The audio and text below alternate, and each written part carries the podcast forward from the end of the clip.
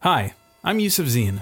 My latest TVO Today podcast is on how a Canadian ends up in a Chinese prison and if he's even alive.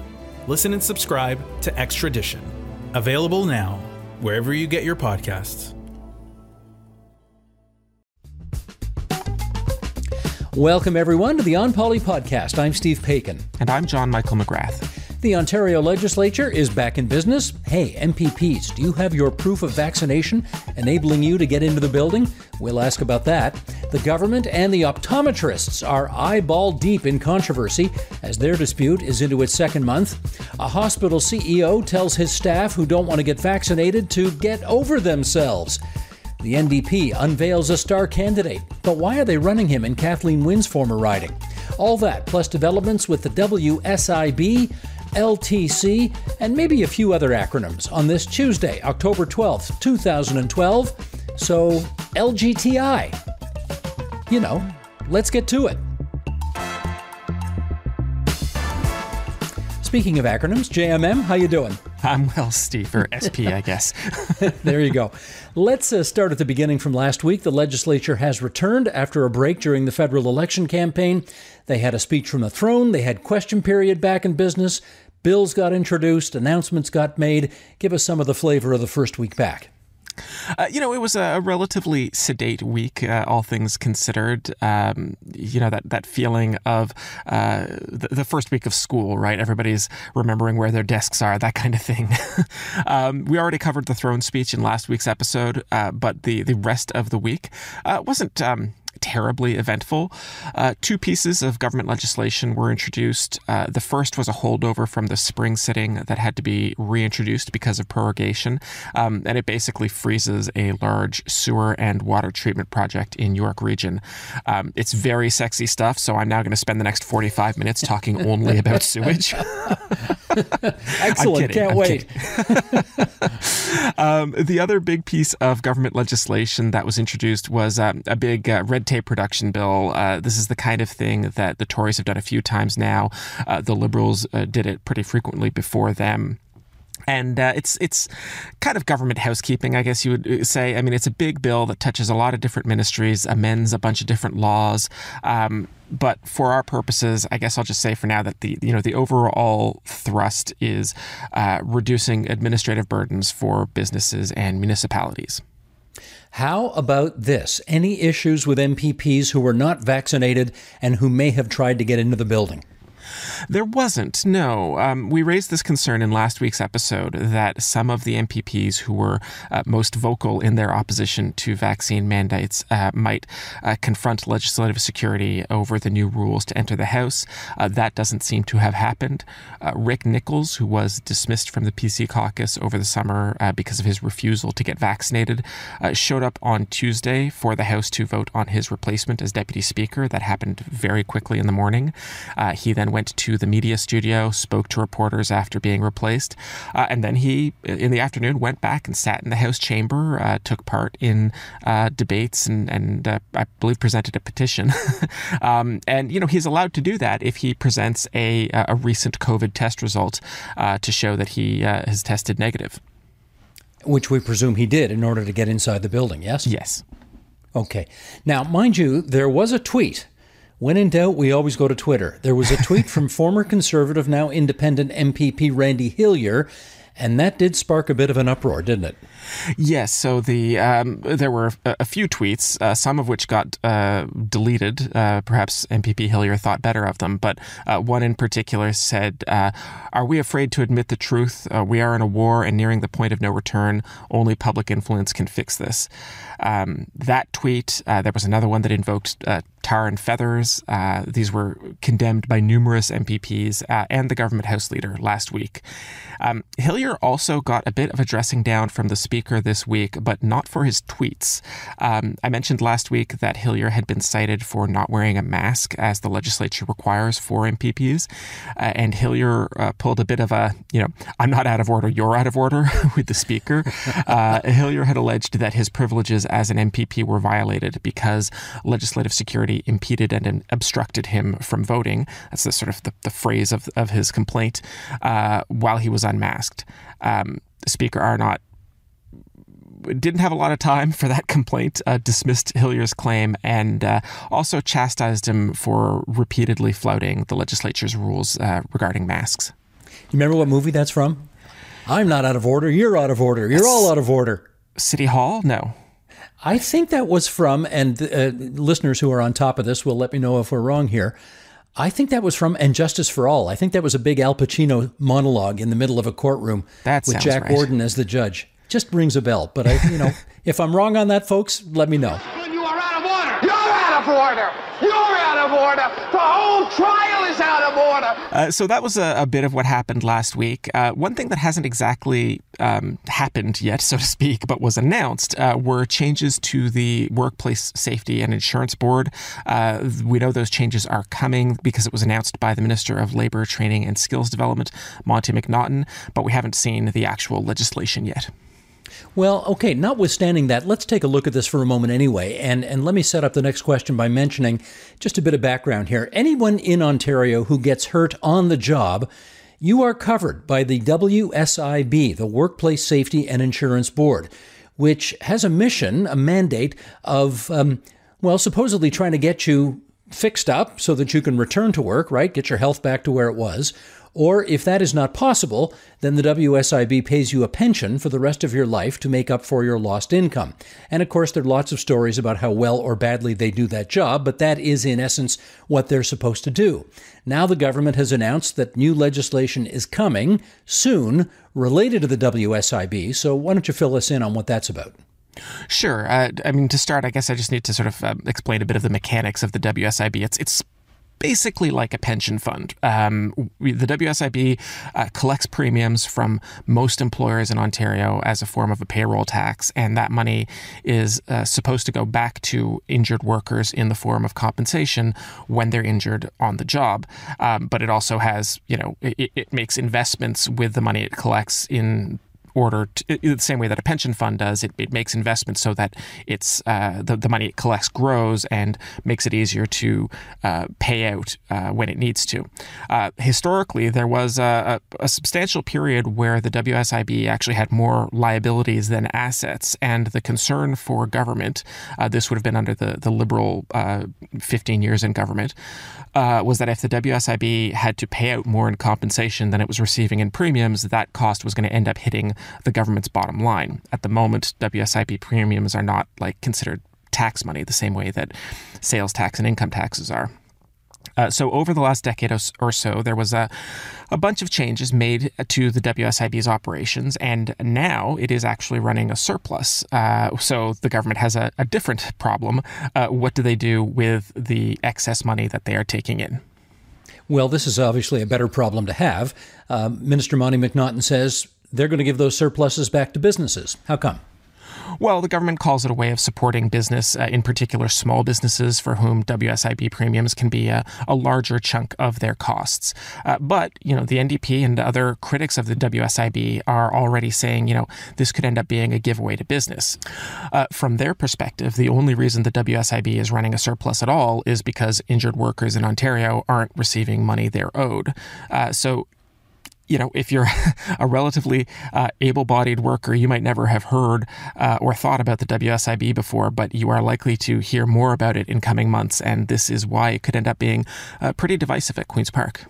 Good. Okay. Glad you put that on our radar screens to keep watch on in the future.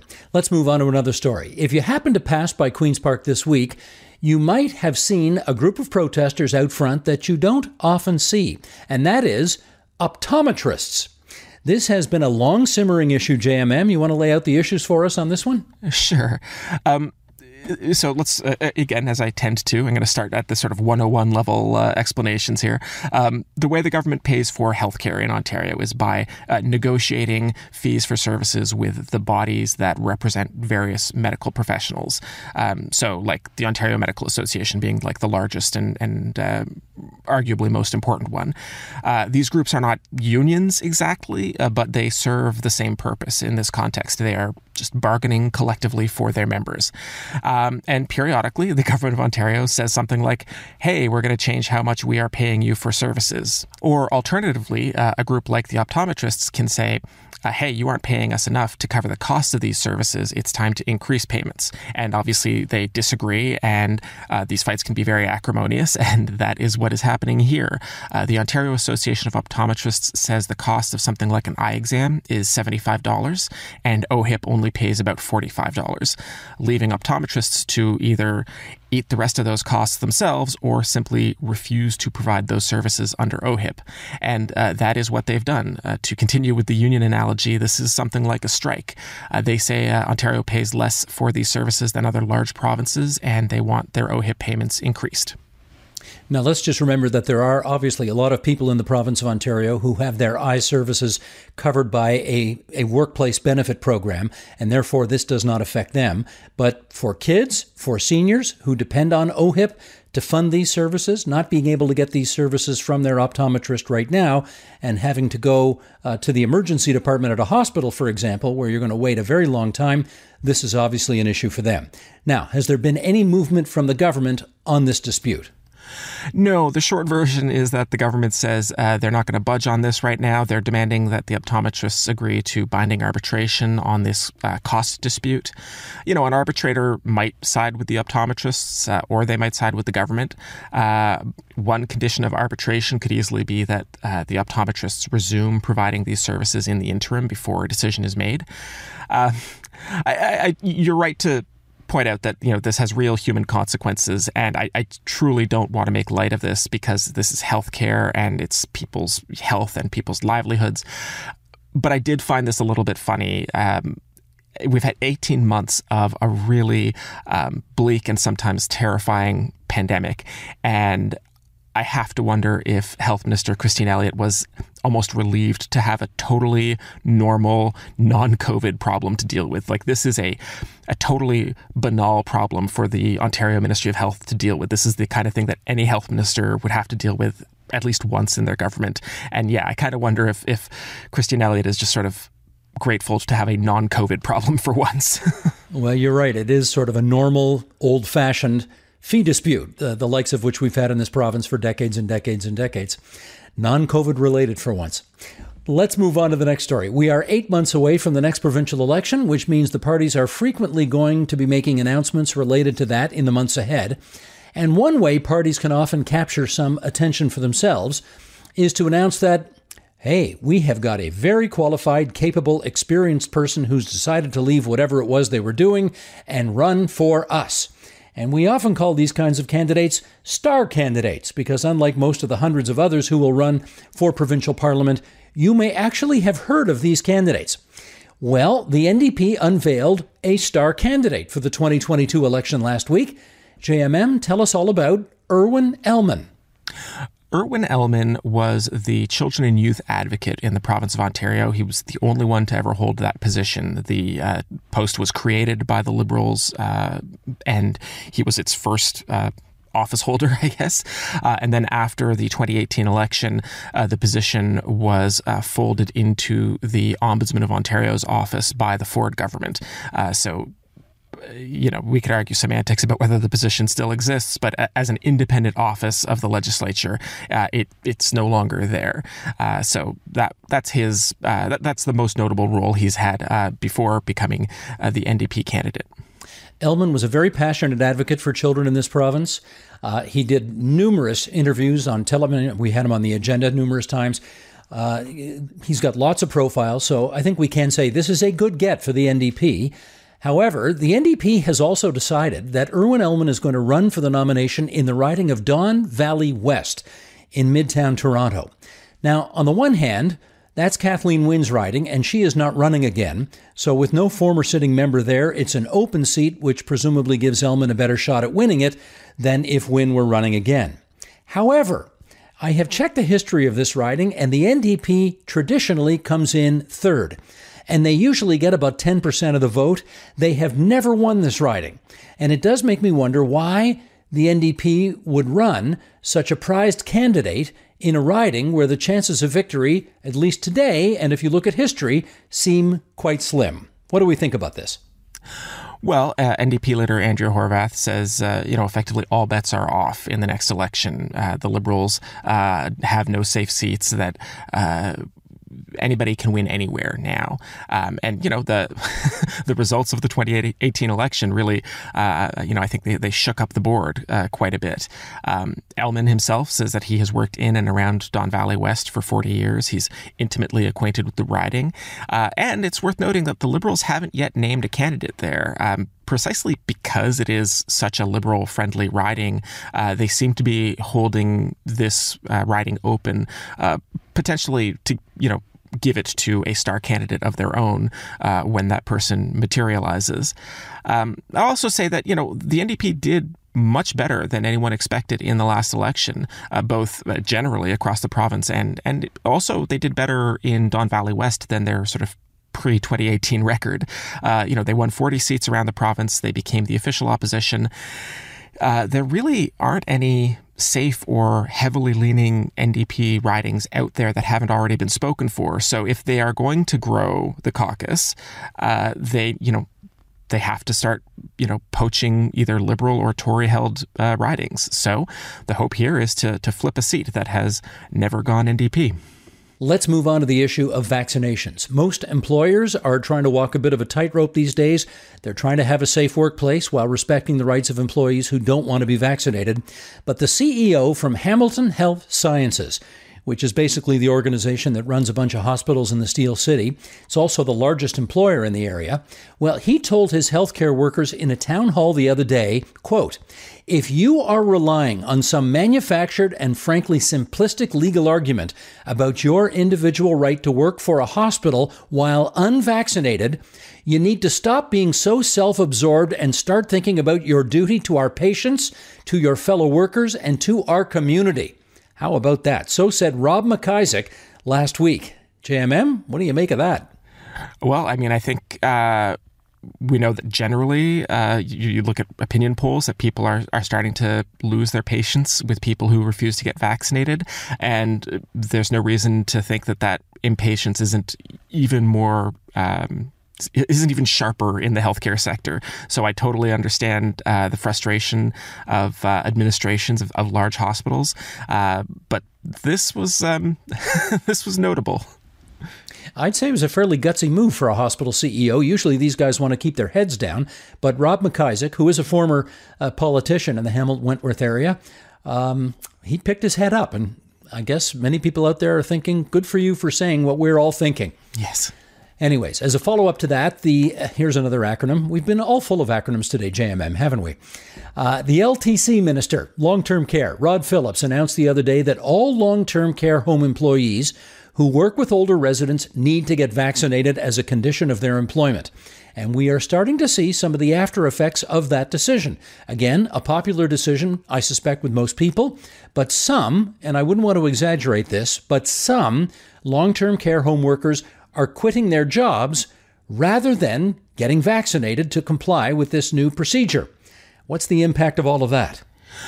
as you say, it's important not to uh, overstate their numbers. Uh, but uh, the long-term care system, as we all know by now, it's it, it's fragile, and it's not like we have a, a ton of surplus uh, workers uh, just uh, raring to to jump into vacant spots. So you know, it's a problem if uh, long-term care home workers are, are leaving and can't be replaced because you know we need as many vaccinated people as possible, particularly those who work with the the frail uh, elderly, so they don't get COVID and, and die prematurely. Like that is still a very real threat in Ontario. Um, and yeah, there's there's this shortage of personal support workers and, and other uh, caregivers in long-term care homes. Um, and as much as the, the government has done uh, a number of things to try and increase the supply of PSWs in the sector, uh, you know, some of those measures will take months or more to to deliver, and uh, you know. We don't want to be uh, in a position where these people quitting uh, puts us even further behind the eight ball in getting adequate care for these seniors. Indeed. Let's stay with healthcare for our next item. The pandemic has, of course, highlighted a lot of things, including the fact that Ontario is experiencing a serious nursing shortage. And here is our good friend Mr. McGrath with some of the background on that. Uh, so these are some national stats, but you can you know assume that the same trends apply in Ontario generally. Uh, one out of five unfilled jobs in Canada is in the healthcare sector. Um, the biggest year-over-year increase in vacancies was in nursing, uh, and and again these are nationwide numbers, but there were 98,000 vacancies in total. Uh, that includes uh, nursing and residential care positions. It's so interesting. We have jobs without people and people without jobs. And these are crucially important jobs, obviously, that are going unfilled. Now, someone who has been trying to shine a light on this issue at Queen's Park is Mike Schreiner, the leader of the Green Party of Ontario and the MPP for Guelph. We had a chat with him about this and some other matters as well, including the departure of his federal counterpart, Annamie Paul. So, Matthew, let's play that interview now.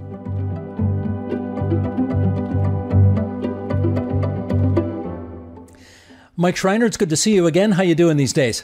I'm good. It's good to be back at Queen's Park again. I'll bet it is. Okay. Well, we're going to talk about a few issues with you, but let's start with nursing. Uh, they've been on the front lines of this pandemic, of course, and facing a lot of stress along the way. Is there something in your judgment that the current government ought to be doing on the issue of nursing that they're not right now? Yeah, it's an absolute priority that we address the nursing shortage in Ontario. Steve, I can't tell you how many nurses I've met just in my own writing who are burned out, feeling overworked, underpaid, and underappreciated. Uh, I just did a Facebook Live event with Jackie Walker from SEIU, um, uh, just talking about just the stress that so many nurses are under, how many are leaving the profession. And so I've been calling on the Premier to adopt a strategy to retain and recruit new nurses. And one of the biggest points of that is to repeal Bill 124, which caps pay increases for nurses at 1%. Uh, you know what we're talking about? Uh, you know, people who've been on the front lines of this pandemic for 19 months, they deserve more than a 1% pay increase. And the fact that certain healthcare administrators and employers have wanted to pay their nurses more than a 1% increase and they're legally not able to do that is just wrong. Over the summer, Mike, the government announced $61 million in funding to train, recruit, and hire new nurses. Uh, I, I, take it from what you're saying here, you, you don't think that's sufficient. What else would you like to see done? Yeah, so I'd like to see the government commit to a 10% increase in the number of uh, nurses being recruited and, and trained over the next decade. And we also need to work with uh, fast tracking the granting of licenses for qualified internationally educated nurses. I mean, I've met with nurses even who, who are even trained in the United States, for example, who are having challenges getting uh, their nursing license. And so, you know what? We we have a number of trained nurses from around the world who live in Ontario who want to work, and and we need to fast track their licenses. At the same time, John Michael, we also need to be talking about improving workplace conditions uh, for nurses. Uh, and one of the ways to do that is to make sure that our wards are properly staffed. Let's uh, talk long term care. Are you on side with the government's announcement that all long term care workers ought to be and need to be vaccinated? I'm completely on side with mandatory vaccinations for long term care workers. I think all people working in the healthcare sector should be fully vaccinated. I mean, if Steve, we had almost 10,000 uh, people die in our long term care homes uh, during the first and second waves of the pandemic. And, uh, you know, the, mo- the least we can do for our elders is to make sure that the people who care for them are vaccinated. And I frankly think anybody working with vulnerable populations should be vaccinated. So not just healthcare workers, but also educators, especially those educators who are working with children under 12 who, as you know, are not eligible for the vaccine.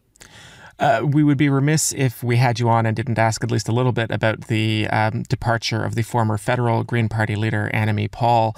Uh, what can you tell us about what happened from your perspective? Yeah, I was just deeply disappointed. Uh, experience and witness uh, Annamie Paul's experience with the federal Green Party. Um, nobody won't come as a surprise to anyone. Uh, I was a strong supporter of Ms. Paul, uh, campaigned with her in the election, and I felt like she really deserved a chance to have a unified party behind her going into the election. Uh, I thought she uh, won the leaders' debate. And um, and I think it, you know, given this experience, uh, I would recommend to the federal party that they take a look in the mirror, uh, hold themselves accountable, and really figure out how the federal party can change their organizational structure and governance structure um, uh, to address the unity issues that the party clearly faced going into the federal election. I can tell you the Ontario Green Party, I mean, you know, just to be quite frank, we're a completely separate party with a different organizational culture and governance structure. You know, we've taken a number of concrete actions to address issues around systemic racism, sexism, anti Semitism, including making sure we have a safe spaces policy and a member uh, code of conduct that's enforceable. Uh, we're actively recruiting equity deserving candidates. We have a fund that we've put together, and so many of our members have been generous donating to to fund the campaigns of equity deserving candidates. And so I know that our party, and I would say all political parties, but I'll focus on the provincial party I lead, we have more work to do, but we're committed to doing that work. Yeah, Mike, I've seen dozens of leaders over the years uh, you know, give quite meaningful and emotional resignation speeches, but I have never seen one where the leader said, "The last year of my life was the worst year of my life." I mean, this was this, things really somehow got off the rails between her and the federal party, and I'm wondering, did you try to use your good offices at any point in this drama to intercede? Either as a mediator or on her behalf to try to get things back on the rails? Because my goodness, what a mess it ended up. Yeah, Steve, you know, I, I publicly supported uh, Annamie Paul's leadership. Uh, I did a, a, number of media events with her, uh, campaigned with her, campaigned with uh, her and Mike Morrice in Kitchener Center, which certainly was a bright spot for the federal party and a real breakthrough in Ontario. And, you know, I can tell you when I was campaigning with Annamie in her riding, um, I could see the joy that she had campaigning. And when I was campaigning with her in Kitchener Center, I just saw the joy she had uh, that particular day. And to think that she was denied that opportunity and that joy on so many other days, you know, is, is painful for me. Um, and again, I thought she won the leaders' debate, and I think with a unified party behind her, could have translated that into more votes than what the party received. Uh, Mike, uh, you have mentioned your strong support for her. I have to ask uh, uh, Does the Green Party of Ontario have a candidate in Toronto Centre? And would you be at all interested in having Ms. Paul as a candidate uh, for your party in uh, the coming provincial election? You know what? I'm certainly open to that, John Michael. I. I think Annamie Paul, and my conversations with her, needs some time to to heal and needs some time with her family right now, but uh, certainly be open to those conversations. And uh, and we're actively recruiting candidates uh, across the province, including in Toronto Centre. Now, uh, just finally, I noticed you took pains earlier in our conversation to say that the federal and provincial Green parties are separate organizations, um, but that is a nuance that the public um, uh, may not have taken to heart. So I guess I'm wondering, with just eight months until the next provincial election, are you worried that some of the sins of the federal party uh, may be visited on your provincial wing? You know, I think the provincial party is very strong right now. We're very united. Uh, we've been setting fundraising records, um, which I think shows strong support and excitement among our membership.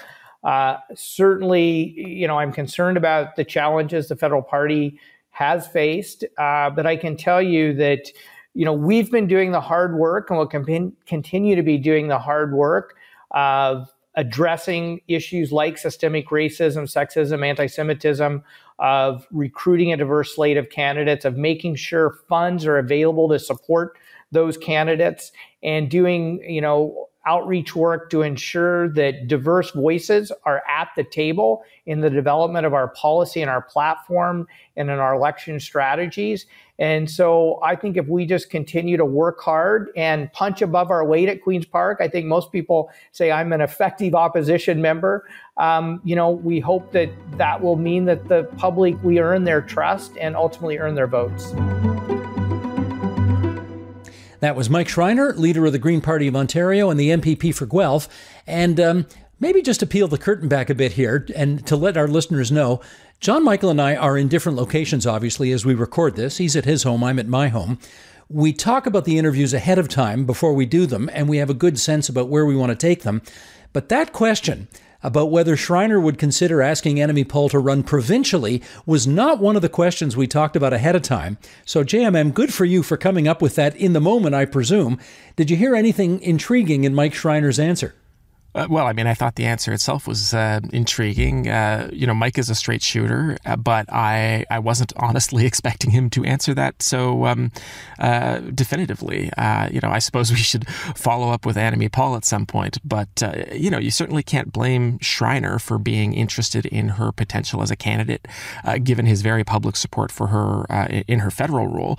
You know, he's, he's going to have provincial seats to fill with candidates you know, all across the province. And, you know, if, if somebody with her name recognition is willing, maybe it's worth a shot. Well, let's state the obvious. She may have had a horrible time of it running federally, as she said, but she remains a talented, experienced, fluently bilingual woman of color, a role model for many young women and people of color, and has a lot to offer public life. So, at the right time, maybe not now, but at the right time, she really should think about this potential new avenue for her. You know, it would be a shame, I think, if uh, Paul's political career uh, ended as it has. I, I, think, you know, you and I watch a lot of people, you know, do this work in politics, and uh, I think, uh, I, I, think she has more to give Canadian and, and Ontario politics. Agreed. Now, we always conclude this podcast with our favorite quotes of the week, and we'll have those immediately after we ask you to give us a rating on Apple Podcasts. Get in there, let us know what you liked, what you didn't, and help make this podcast just a little bit better. You can also shoot us an email at onpolitics at tvo.org. Here now, my quote of the week. And we don't normally use this space for people who aren't in politics. But then again, Irwin Elman is no ordinary candidate. As we mentioned earlier, he's the former child advocate for Ontario, whose job was eliminated by the Ford government, and he has decided to run for the NDP in what will be former Premier Kathleen Wynne's riding of Don Valley West.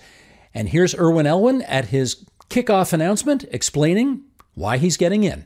It's trite to say almost these days. Everybody knows Tommy Douglas said, Courage, my friends. Tis not too late to build a better world. You might not know. My mom would have said, Irwin, it's not your responsibility to change the world, but you're not exempt from trying. And then that spirit, I'm here standing with Andrea and the NDP. That's Irwin Elman, former child advocate, now seeking the NDP nomination in Don Valley West, explaining why he's running for the NDP. And my quote of the week comes from the Speaker of the Legislature, Ted Arnott. Uh, I mentioned earlier in the podcast that MPP Randy Hillier had raised a point of privilege over the enforcement of the House's masking rules.